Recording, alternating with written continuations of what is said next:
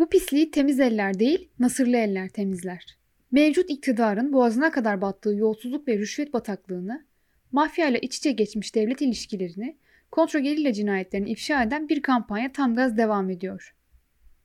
Son dönemde ortaya dökülen pislikler, iddiaları adı karışan bazı Cumhurbaşkanlığı danışmanları aracılığıyla külliyeye doğru uzanmaya başlıyor.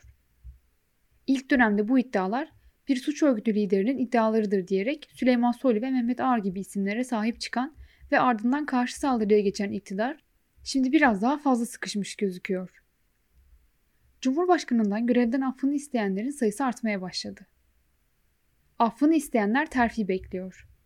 Sermaye Piyasaları Kurulu SPK, eski başkanı Ali Fuat Taşkesenoğlu ile birlikte adı borsa yolsuzluğuna karışan Cumhurbaşkanı danışmanı Serkan Taranoğlu ve yine adı rüşvet, kara para aklama ve muhabbet tellallığı iddialarına bulaşan Cumhurbaşkanlığı Ekonomi Politikaları Kurulu üyesi Korkmaz Karaca sağlık sebepleriyle görevlerinden aflarını istediler. Yargılanmayacaklarını düşünüyorlar. Yargılamaya, soruşturmaya kalkan olursa başka örneklerde olduğu gibi Adalet Bakanı'nın yönettiği Hakimler Savcılar Yüksek Kurulu tarafından sürüleceğine inanıyorlar. Yıllar önce Bakara suresiyle alay edip halkın dini duygularını istismar etmekle övündüğü bir telefon görüşmesi basına yansıyan Egemen Bağış'ın görevden affedildikten sonra şimdi Prag Büyükelçiliği ile ödüllendirilmiş olması bu kişilere benzer şekilde terfi edebileceklerini düşündürüyor.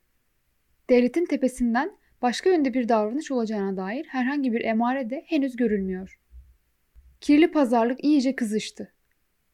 Ancak bu sefer her şeyin daha farklı olabileceğini düşündüren bazı gelişmeler de söz konusu. Sadece Sedat Peker'e değil, Kemal Kılıçdaroğlu'nda sızan bilgi ve belgelerde artış var.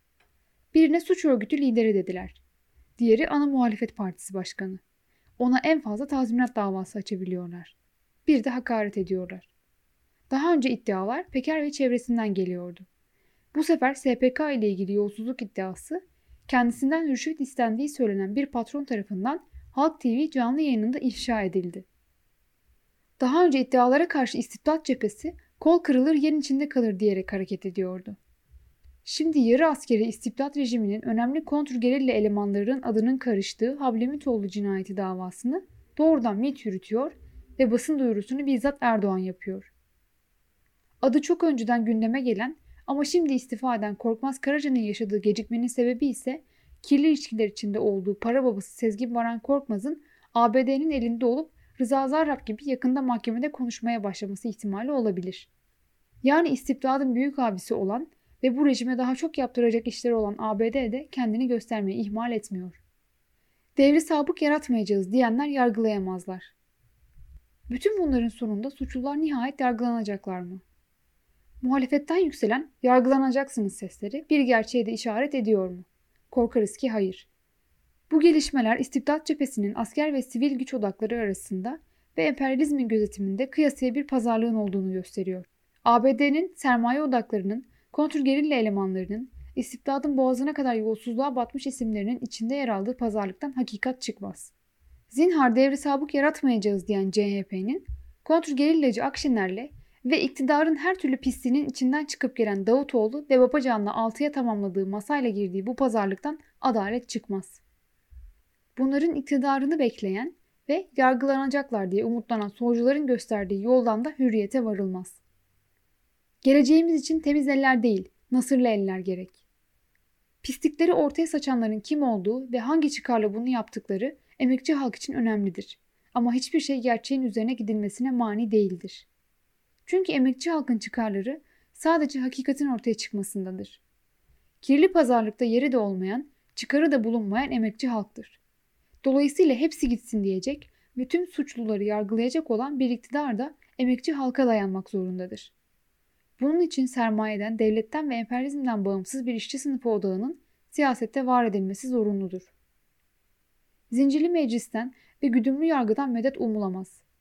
Türkiye geçmişte örnekleri çokça olan yalan ve riya dolu temiz eller operasyonları ile değil, işçinin emekçinin kirli, paslı, nasırlı ellerinin siyaset masasına yumruk vurmasıyla temizlenebilir.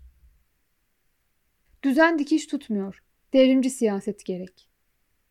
Sadece suçlular değil, yasamasıyla, yürütmesiyle, yargısıyla bu kirli düzenden nemalanan ve bu düzeni aklayan herkes, örneğin üç maymunu oynayan milletvekilleri de emir kuluyuz diyerek suçlara ortak olan memurlar da, yetkili ve sorumlu olduğu halde harekete geçmeyen savcılar da, tüsiyatçısı müsiyatçısıyla tüm bu pisliğin içinde kasalarını dolduran patronlar da yargılanmalıdır. Düzen dikiş tutmuyor. Devrimci bir siyaset gereklidir. Türkiye'yi temize çıkaracak olan zincirsiz bir kurucu meclis ve emekçi halkın adaletidir.